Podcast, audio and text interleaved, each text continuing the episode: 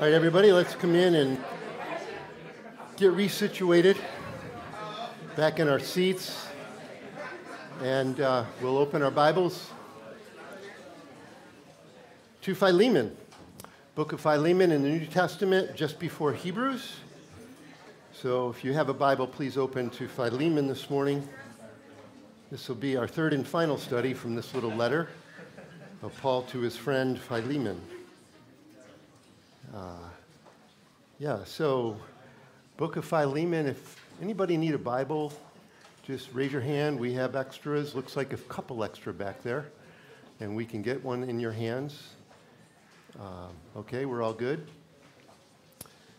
Really good. So, New Testament book of Philemon, and uh, I'm very thankful that we've spent a few weeks in this little letter, this charming letter from Paul to his friend Philemon, because it has brought to the surface the subject of reconciliation.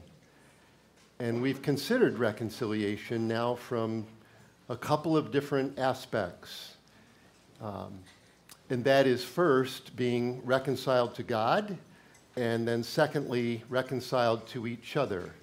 And uh, it's good if it goes in that order. If you, as a sinner, are reconciled to God by the grace of Jesus through faith, then that changes a lot of things. It has the potential of changing a lot of relationships. Obviously, it changes you first. Transformation inside starts to flow over to others. Uh, definition of reconciliation, uh, just to remind ourselves, it's to restore harmony I'll give you a few words here. Uh, to resolve differences, you'll notice the R words intentionally, right? To restore harmony, to resolve differences, to reestablish a broken relationship. Uh, I like this one particularly. It's to exchange hostility for a friendly relationship. So there's a removal of one situation and then a putting of another into its place. There's an exchange of hostility for a friendly relationship. And we learn that from certain Bible texts, such as Romans 5, verse 10. It says, When we were enemies, we were reconciled to God by the death of his Son. So there was an animosity that was generated between us and holy God just by the moral choices that we make. Uh, that makes us unholy, ungodly. Uh, God is not. He is light and perfect and holy. And therefore, the two cannot be in the same place at the same time. Light and darkness cannot coexist. So, to mend that divide, that relationship, God sent his Son.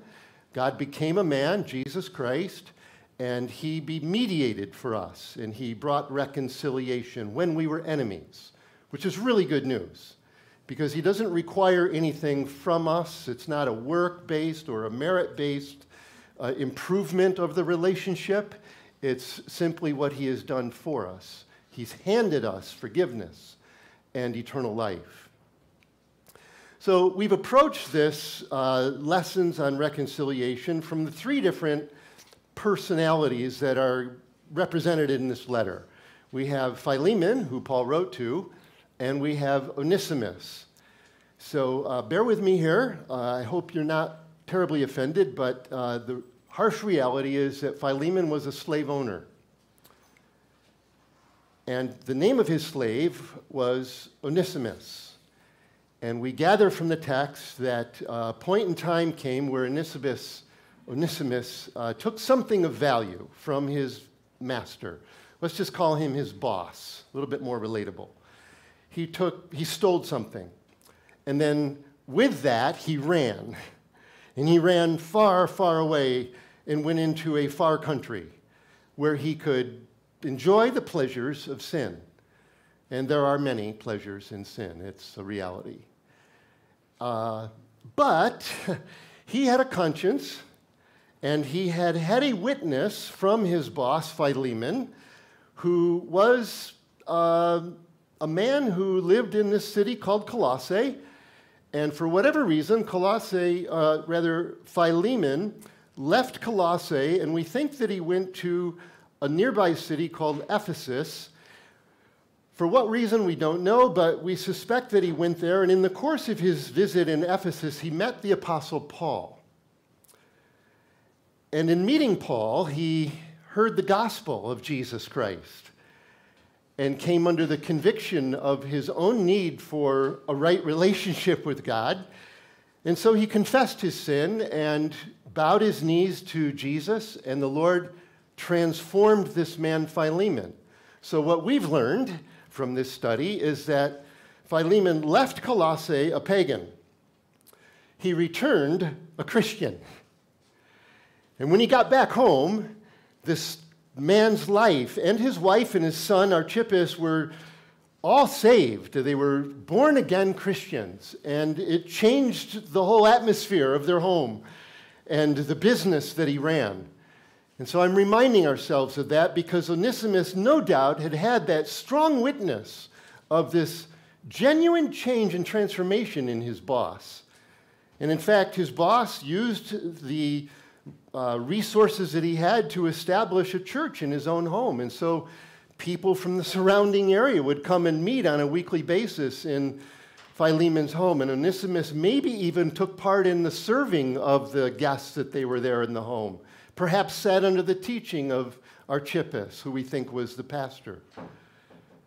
So there was seeds that were sown in Onesimus's life that bore fruit later as he ran for the hills, he ends up in Rome, and through God's providence, guess what? He meets the Apostle Paul. And now he also comes under the conviction of the Holy Spirit. He confesses his sin, repents, and gives his life to the Lord. And the Lord saves this man, Onesimus. And he hung out with Paul for a period of time and assisted him in the work of the ministry that Paul had there in Rome from his prison cell. But the reality is, Onesimus needed to make reconciliation with his boss, and Paul really shouldn't be holding on to somebody else's property, if you will. And so he writes this letter, puts it in Onesimus's hand, and sends him back. So that's the backstory. Uh, we've had teaching on being reconciled to God through the example of Onesimus. And then last week we talked about being reconciled to each other as Onesimus has come back to Philemon and the restoration and the restoring of harmony between them. Now I have one more message that uh, is just absolutely beautiful. and it is the ministry of reconciliation. So I want to build this off of the third party in this interesting true story Philemon, Onesimus, and the third party is Paul. So, Paul, what he is doing here is he is mediating, right? He's mediating reconciliation between these two Onesimus and Philemon, and he wrote words. So let me pick it up with you at verse 8, and let's read together. I'll, I'll read, and you just follow through with me, with me, please. Paul says, Therefore, verse 8, though I might be very bold in Christ to command you what is fitting, yet for love's sake, I rather appeal to you, being such a one as Paul the aged, and now also a prisoner of Jesus Christ. And I want to highlight this, brothers and sisters. Paul said, for love's sake. Okay? He is saying, he's encouraging, he's appealing to Philemon on the motive of love, the example of love that was given to Philemon and Paul and Onesimus, all the parties here, the example of love of Jesus. Love, by its nature, is sacrificial. It is interested in what can I do for your life to make your life better, to help you and to improve you. It's by nature giving. And so, Paul, I just want to emphasize that because we're going to see this later on and we'll end up uh, at a different part of the Bible at the end of this message. And you'll see that again that the motive for reconciliation is the love of God. And Paul's appealing to Philemon, not necessarily to Philemon's natural instincts of care and concern for another, but the love of Jesus, of Jesus Christ that was given to Philemon, poured into his life by the Spirit of God. So he says in verse 10, I appeal to you for my son, Onesimus. In other words, Onesimus has come to faith, bro. Whom I have begotten while in my chains, who once was unprofitable to you, but now is profitable to you and to me. I am sending him back to you in person, that is, my own heart, whom I wish to keep with me, that on your behalf he might minister to me in my chains for the gospel. But without your consent, I wanted to do nothing, that your good deed might not be by compulsion, as it were, but, by, but voluntary. For perhaps he departed for a while for this purpose, that you might receive him forever, no longer as a slave, but more than a slave, slave, a beloved brother, especially to me, but how much more to you, both in the flesh and in the Lord. If then you count me as a partner, receive him as you would me. But if he has wronged you or owes you anything, put that on my account. I, Paul, am writing with my own hand. I will repay. Not to mention, you owe that, uh, not to mention to you that you owe me even your own self besides. Yes, brother, let me have joy in, from you in the Lord and refresh my heart in the Lord. Having confidence in your obedience, I write to you, knowing that you will do even more than I say. But meanwhile, also prepare a place for me, for I trust that through your prayers, I shall be granted to you. And then he has some closing farewell from different people. Our emphasis this morning is on Paul and the ministry of reconciliation. And I'm so thankful for this little letter because it tells a big, beautiful, true story of Jesus and what he's done for ungodly people. And I'm going to zero in our attention on verses 17 and 18, where Paul says, and really what he's doing here is he's actively now participating in the mediatorial role. He's a peacemaker. Paul is a peacemaking mediator. And he's doing it through imputation. I've just dropped a word on you that's not in the text, but it comes out in the text, and I'll do my best to make that clear. But let me say this to you the process of reconciliation is accomplished through imputation. And I'm talking about truths that are essential to the gospel. Therefore, it's very important that we understand these the meaning of these words. Reconciliation, I think we have a fairly good grasp on that. It's to restore harmony, to exchange hostility for a friendly relationship. And Paul's going to do that through this thing called imputation. So look at it with me. Verse 17 If then you count me or consider me a partner, receive him as you would me.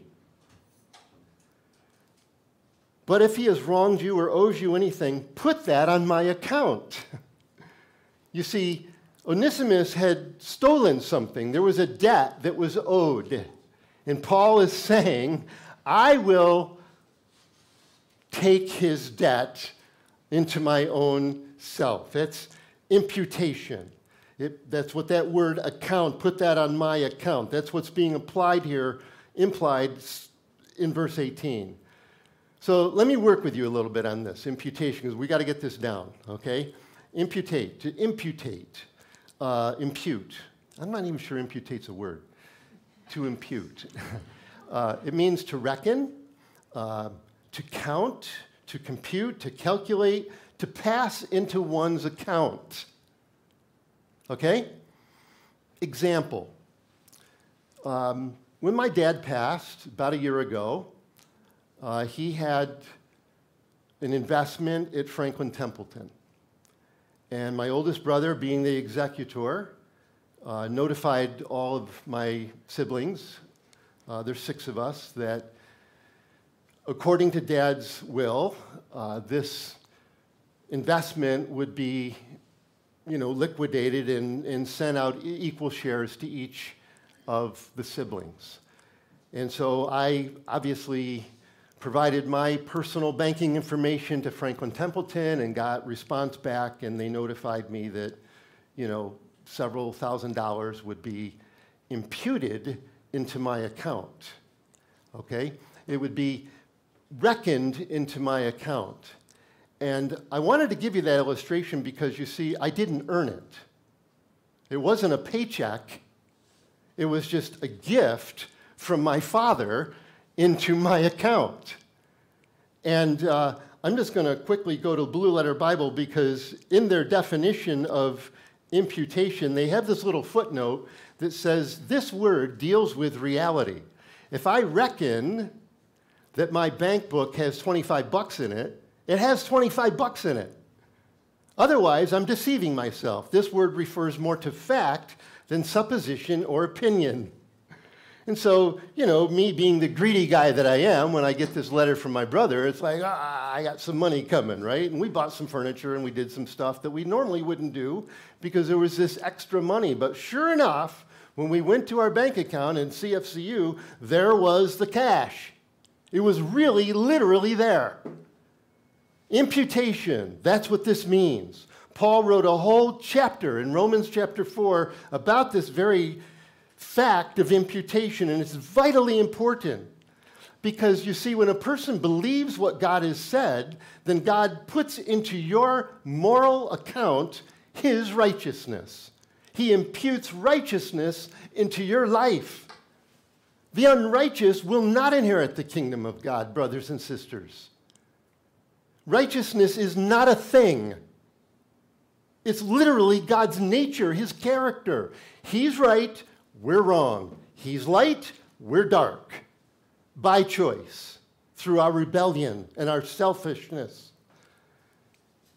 And when a person repents of their sin, turns away from all the idolatry, and comes solely and looks at Jesus and what he accomplished at the cross, and that he mediated for me, that my debt went upon him, and that in response he gives me his righteousness. He makes me right with God. It's transformative, mind blowing, life changing.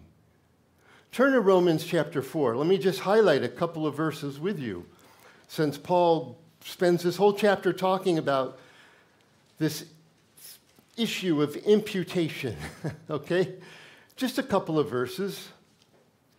Romans chapter 4, verse 3, speaking of Abraham, he says, What does the scripture say? Romans 4 3. Abraham believed God, and it was accounted to him or reckoned to him for righteousness. Abraham believed God, and it was accounted to him for righteousness. What did Abraham believe? He believed that God's words were true. First of all, he believed God existed and he believed that God's words were true. You see, God had told Abraham that he was going to have a son. Now, that came at a time when he and his wife were beyond the age of child rearing. But he believed God. You see, he not only believed God existed, he believed God's words, and he believed God's power and his nature, that God is right. He's righteous, which means he can't lie. And if God has told me, take a look up into the stars, Abe. Can you count them? Nope so will it be for your descendants. Dude, long after your passing, there's going to be so many that have come from your family line, you won't be able to count them. And Abraham believed that. He believed the unlimited power and the nature of God. And God said, When I saw your righteousness or your faith, I gave you righteousness. Genesis 15 6, one of the great verses in the Bible. And that's what Paul is quoting. Abraham believed God, it was accounted to him for righteousness. Why is that important? While we're in Romans chapter 4, look at verse 20. Romans 4:20 Abraham did not waver at the promise of God through unbelief, but was strengthened in faith, giving glory to God, and being fully convinced that what he had promised he was able also to perform. And therefore it was accounted to him for righteousness. Now it was not written for his sake alone that it was imputed to him, but also for us. It shall be imputed to us who believe in him who raised up Jesus, our Lord, from the dead, who was delivered for our offenses, was raised again for our justification. What an amazing promise! You believe the truth of the gospel, and he will transform your life. He will put his righteousness in you. It's not a thing, righteousness, it's God's character. So praise the Lord. Imputation through mediation, making reconciliation. It's the heart of the gospel. It's actually essential doctrine. And we'll see at the end of my sermon this morning that it actually is our mission, church and it's the message that we share. It is our mission, and it's the message that we share that Jesus is a mediator, and that this act of imputation went both ways my sin on him, his righteousness into me. And that brings reconciliation with God. It's so important that we know this. This is good doctrine. This is sound doctrine, brothers and sisters. And it's good for us to be established in good teaching. So, back to my story. Let's go back to Philemon and look again at what Paul was doing in his ministry of reconciliation. And let's learn from our brother Paul about his mediation, this peacemaking, excuse me, peacemaking mediator. That's what I like to think of him as. Paul made peace between Philemon and Onesimus. What Jesus said. Matthew 5 9. Whoops, just lost some. Here we go. Matthew 5 9. Blessed are the peacemakers, they shall be called the sons of God. So here we are. Paul's a mediator. Now, what's that mean? I've got some lawyer types in here this morning. They could probably tell us exactly what that means. So be patient with me. all right? Uh, first of all, it means that he has understanding of both sides of the table. Okay? In this situation, Paul, uh, he understands that Philemon was deeply offended and hurt by Onesimus's unkindness, his theft, He's abandoning the job and, and, and, and leaving Onesimus or Philemon trying to, to run his operation with less help. he also understands the other side. He understands Onesimus, that he has offended and that he's hurt by his selfish acts, his boss. So Paul has an understanding of both sides as a mediator. He also has an interest in both sides. You see, because Paul's a close friend of Philemon. He's also a close personal friend of Onesimus. So he has this unique position. Reminds me of those famous words of Job, chapter 9. God is not a man, as I am, that I might answer him that we should come to trial together. If only there were a mediator between us, someone who could bring us together. I think at another place, Job says, if he could put his hand one on me and one on the other and mediate between us. That is the role that Paul is playing. He understands both sides, he has an interest in both sides, he loves them both. And Paul, in this, in Paul, in this situation, now hear me please, in this little disharmony that had occurred through the sinful actions, Paul is an innocent mediator. You guys got that, right? He wasn't involved in this crime. Therefore, he stands apart from it, and he is an innocent, we'll call him a righteous mediator. So, how is he going to make reconcili- reconciliation possible? Through the process of imputation. And we see it first in verse 17. Paul says to Philemon, If then you count me as a partner If you regard me, Philemon, my friend, my dear one who came to faith and we shared fellowship together, if you count me as an equal partner, right? We're companions, we share. We share the same faith, we share the same destiny. If you count me as that, then receive him as you would me. So, in other words, when Philemon, when Onesimus walks through the door, I want you not so much to see the thief slave, I want you to see my righteousness in him. Because I've put that on him. That's what Paul essentially is saying. Receive him as you would me. I've given him my innocence. My righteousness is put into him. Now, I'm maybe making a little bit more out of the story than I should because Paul can't obviously do that in reality. Only Jesus can do that. But Paul's telling us a story to teach us about imputation resulting in reconciliation. And so, right now, you lawyer types, you're going, wait, objection, Your Honor. we have a problem here. You can't do that, Paul. The dude stole. That is, that's against the law. And legally, the law needs to be satisfied. He needs to experience the justice, justice that he has wrongfully incurred upon himself. You can't just do that. Enter verse 18. If he has wronged you or owes you anything, put that on my account. Do you see the beauty and the love of that, my brothers and sisters?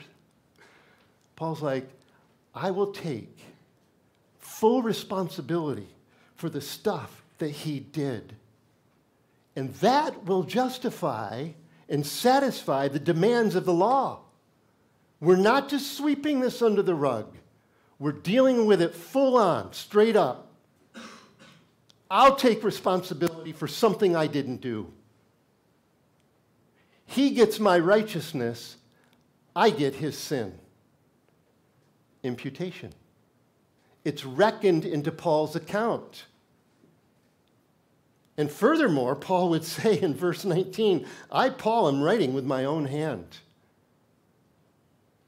Which I really interesting, right? Because we know that Paul had uh, he had suffered much at the hands of evil men, physically suffered.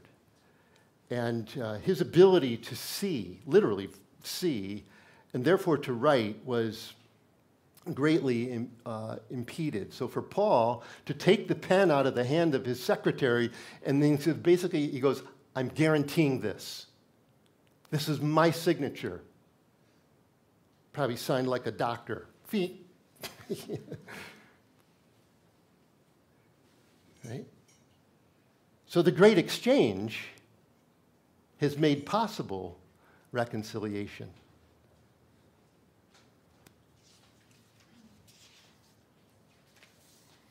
Well, that leads me to 2 Corinthians. So let's take this beautiful little story that reveals to us uh, this reconciliation through imputation, and let's go to 2 Corinthians chapter 5, and we'll close there this morning.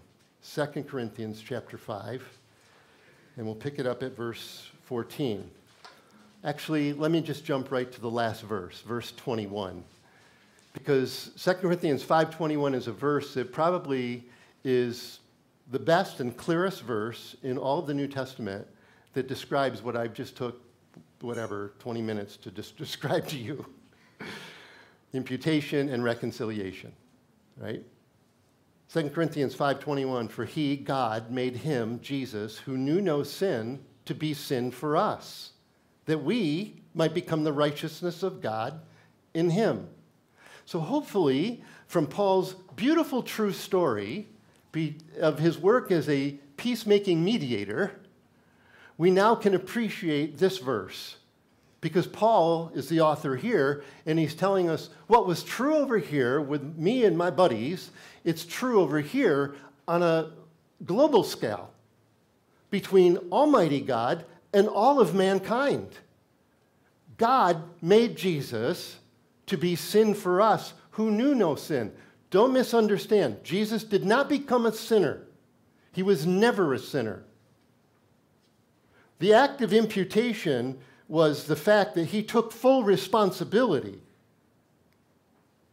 He lived a life that was without sin all 33 years of his life. And he was put on public trial. It's so good to read John 18 and to see how he was tried by a, a religious trial and a civic trial, by the Jewish leadership and by the Roman government. And nobody could find anything wrong with him. And he appealed. He just boldly appeals, like, dude, bring in the witnesses. What have I said? Where I haven't done this in a corner. I've lived my life openly. I've taught openly here in the temple. Many have followed me. What are you accusing me of? You know what they said to him? They said nothing. They punched him in the face. They just couldn't contain the hatred and the rebellion that they had because his light became a mirror to their life. And all these Jewish leadership were like, dude, this guy is just otherworldly. And he makes me feel like I'm wrong, and I don't like that.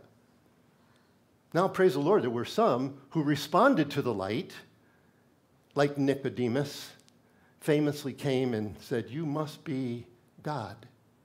And he said, I am. And you must be born again. How can I do that? He made him to be sin for us who knew no sin. God took all of the debt, the moral debt that we have accrued in our life, and he put it on Jesus. And he assumed all the guilt and the responsibility and the condemnation that we deserve for that. And therefore, in that place, that's, what, that's why I love the worship this morning, right? Thank you, Jesus, for the cross. Because we look up and we see he's getting the just requirement of the law. The wages of sin is death. The verdict is guilty. All the world's guilty before God. But now the righteousness of God, apart from the law, is manifested, being witnessed by the law and the prophets. Romans 3:21. I encourage you to read Romans chapter 118 till you get to 320 right? Paul is working the courtroom and he brings all of mankind before the throne of God. And he makes his final conclusions, his final arguments against mankind. There's none righteous, no, not one. They are all gone out of the way. Every single human has failed.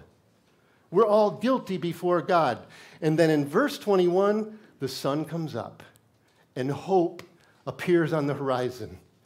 And Paul doesn't say, repent. He doesn't say, the devil did it. He says, but righteousness is now available.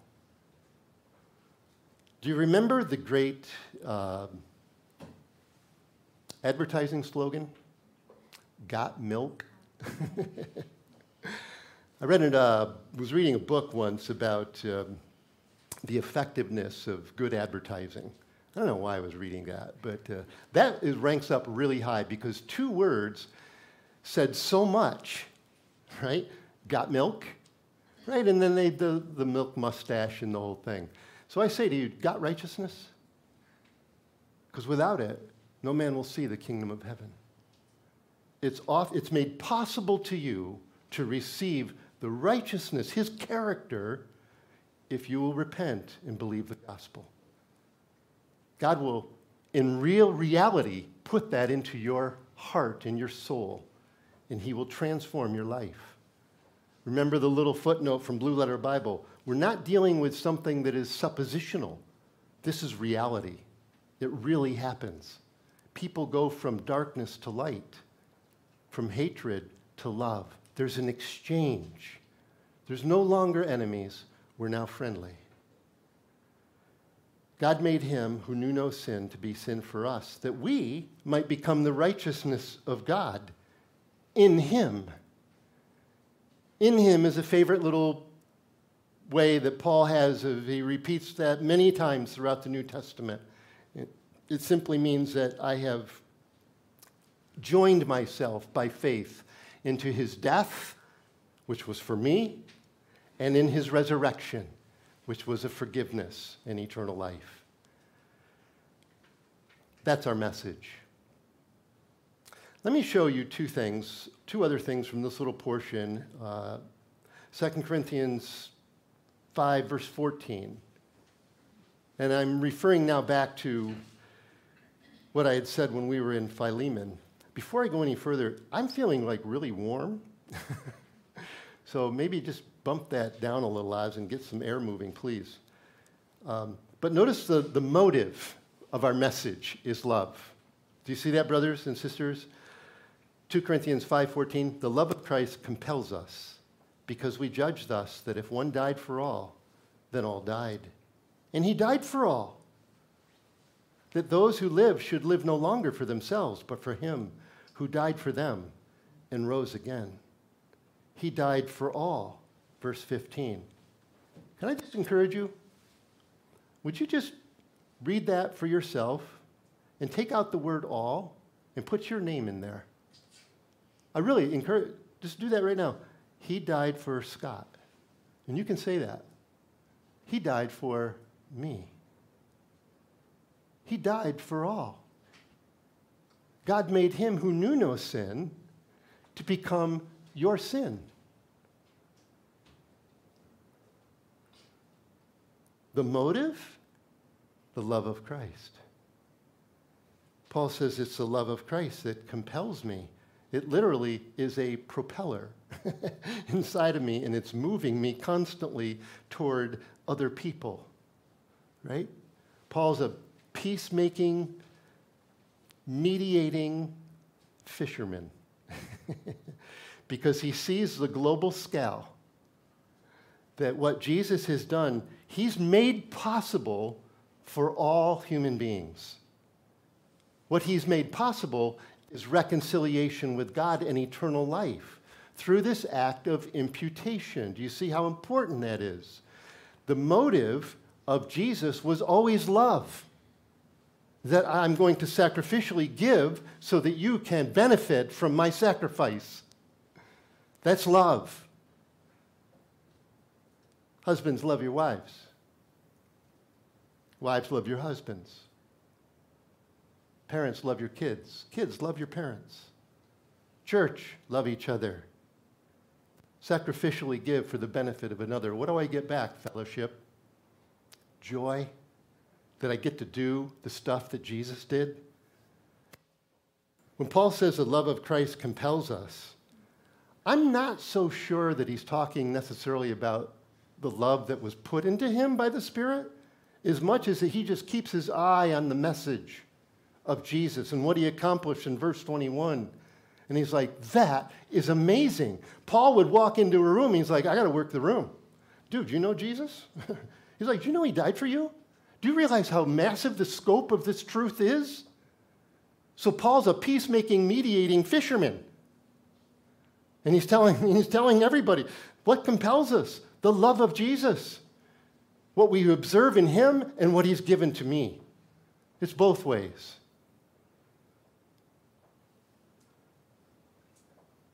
Verse 16, therefore, from now on, we regard no one according to the flesh. That's my fisherman idea there.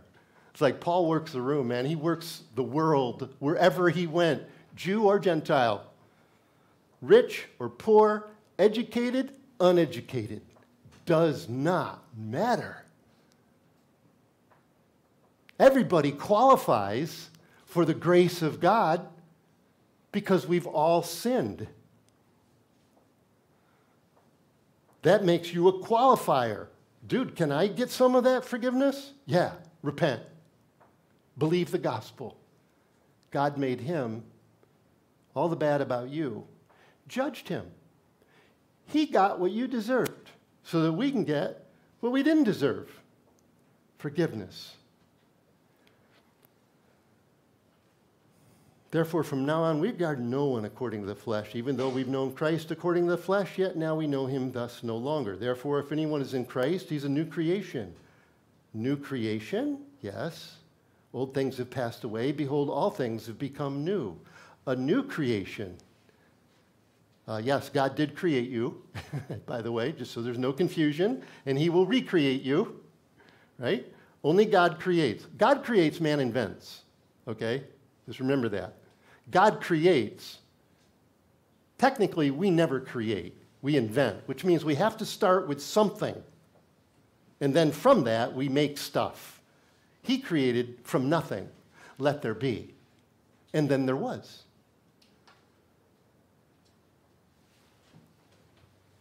And I think embedded in that verse 17 is the fact that you can't make yourself a Christian. You must be recreated. And it's by faith, apart from works.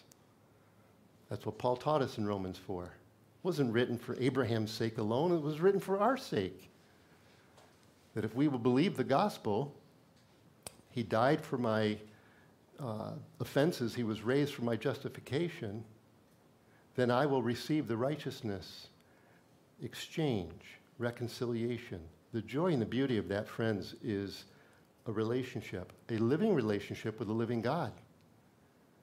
Oh, if I could just encourage you, please spend much time with Him. Make time to be with Jesus. I have been enjoying that more and more and more and more. Yeah, there's coffee. yeah, there's less sleep. It's all good. It's all worth it. Just to stand out there and to pour out my heart before Him. All my, you know what it always ends up being, though? Praise. Once I get done with all my stuff and the junk has been, then it's just like, oh Lord, thank you so much. Thank you. And, he, and we're there.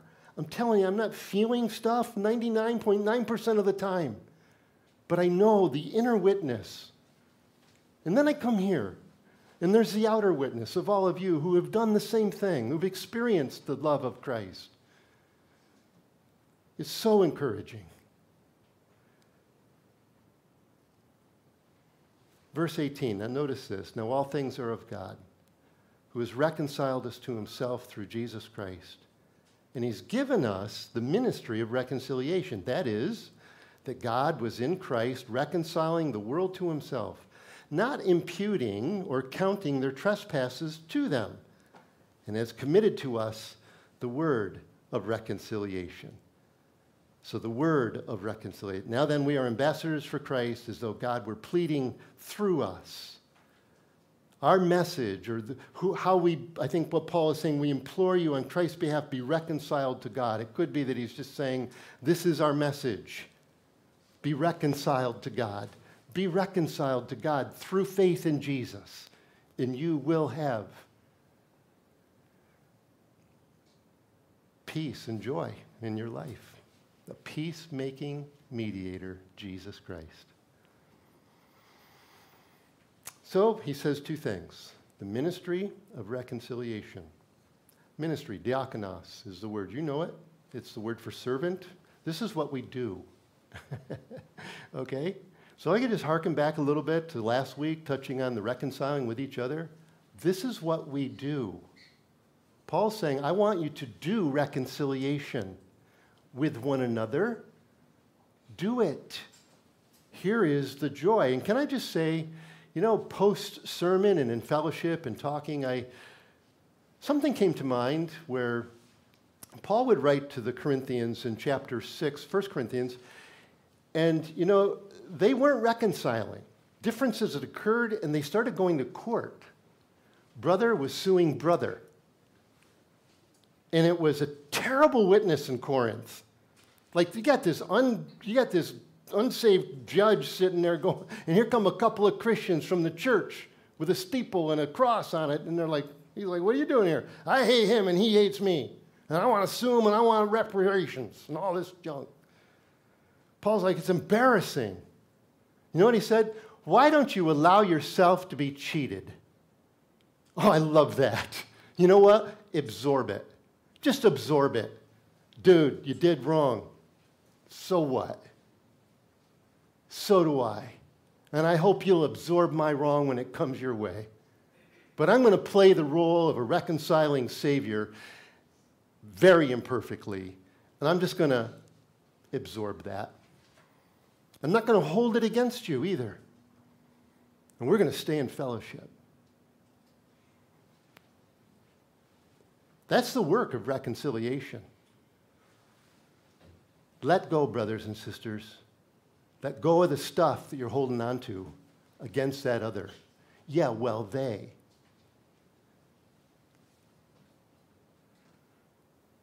Yeah, well, won't that enable them? Maybe. Sure as a witness, though, too. When your countenance and your life is changed to one of a peacemaker, and it's not coming back up in the conversation, and there's just grace abounding. Oh, it starts to soften, starts to break down that rough edges. Something's different. Yeah. It's the Lord's taking more and more of my life. That's the work of reconciliation. And then he said in verse 19, the word of reconciliation. So when people say, Where did you get this hope? You tell them where it came from. Our message. This is our mission. Do you see it all wrapped up together, brothers and sisters? The motive is love, the message is reconciliation through Christ. And our ministry is to do the work of reconciliation. So I don't know where that finds you this morning. In closing, I will say that uh, life's hard. And uh, the devil is an accuser of the brethren. That's how he's described. And if he's gotten his way into your head and told you that you've made shipwreck of your faith through the choices that you've made, I'll tell you what, you go back to your first love. You go back to ground zero where you repented and the righteousness of Christ was imputed to you and you knew it because the Holy Spirit brought life and light and glory and joy. There was an exchange. The old was done away. The new man now, created in Christ Jesus, has come alive inside of me. You go back to that indisputable fact and just silence the, the arrows that have been bombarding your head. Maybe that's the shield of faith that Paul's talking about. And take the sword of the Spirit, which is the Word of God. And in my feeble attempt to try to build a sermon out of two verses in Philemon, I think there is some benefit in it, though, right? To really study it and to see imputation is a real thing.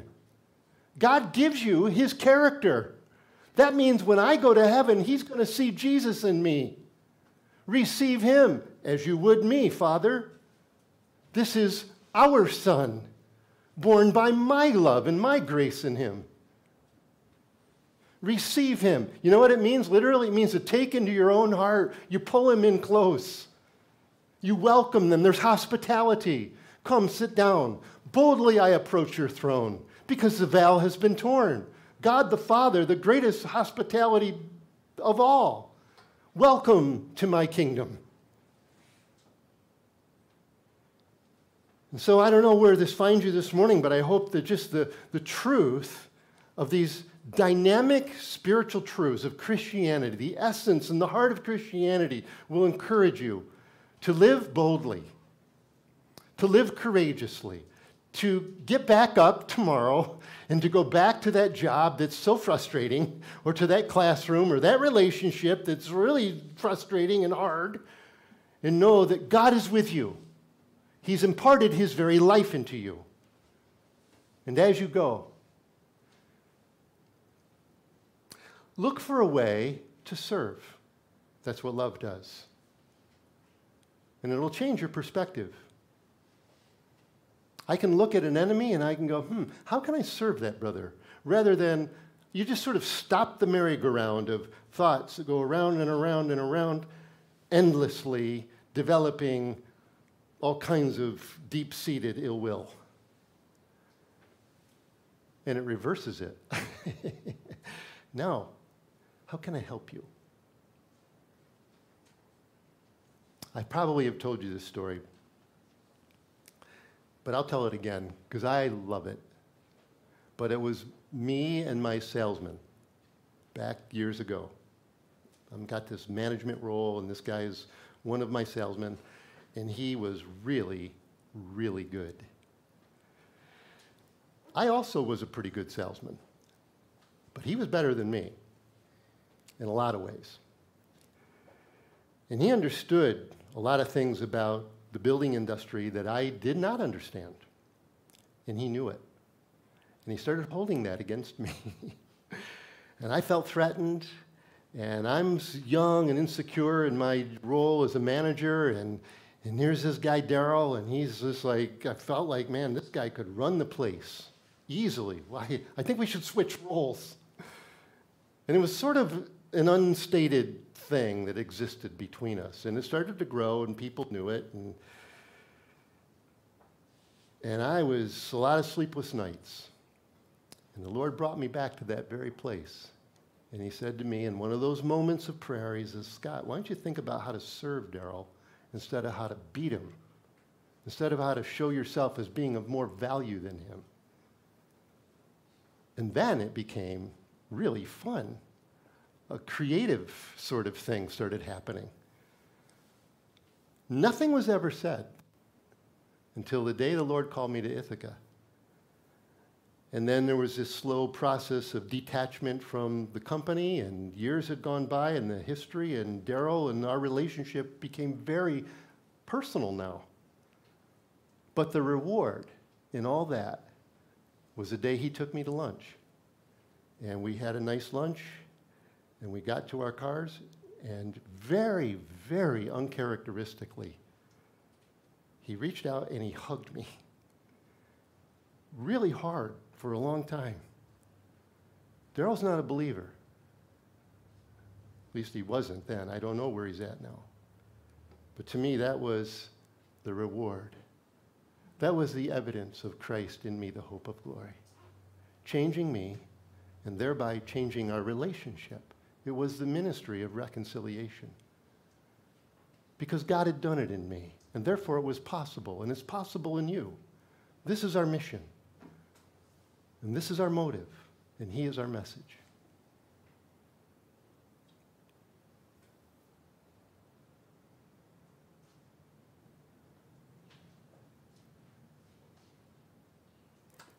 Let's stand.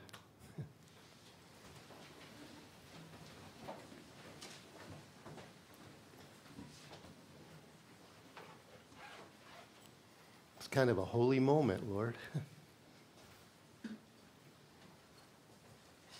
You have been lifted up. And I hope, Lord, that we have seen you with the eyes of our heart, that there's been insight into your character, into your desire to have a friendly, ongoing relationship with all men. Lord, I pray that at this moment, your power would bring new creation, that you might bring restoration. Maybe there's a need for just being honest and getting some of the clutter out of our hearts that we've allowed to accumulate attitudes and carnality and just outright compromise. So, Lord, as you are here, would you just move among your flock and let us see afresh? Put your hand on each person and just reveal to them, speak to them, and bless them. Let them know that you have died for them and you've risen for their justification. Lord, I pray there would be a restoring to harmony. Infuse us with your love, Lord. How much we need you.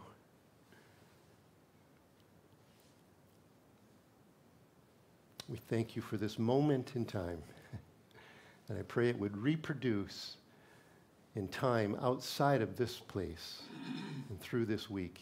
We pray in your name. Amen. Praise the Lord.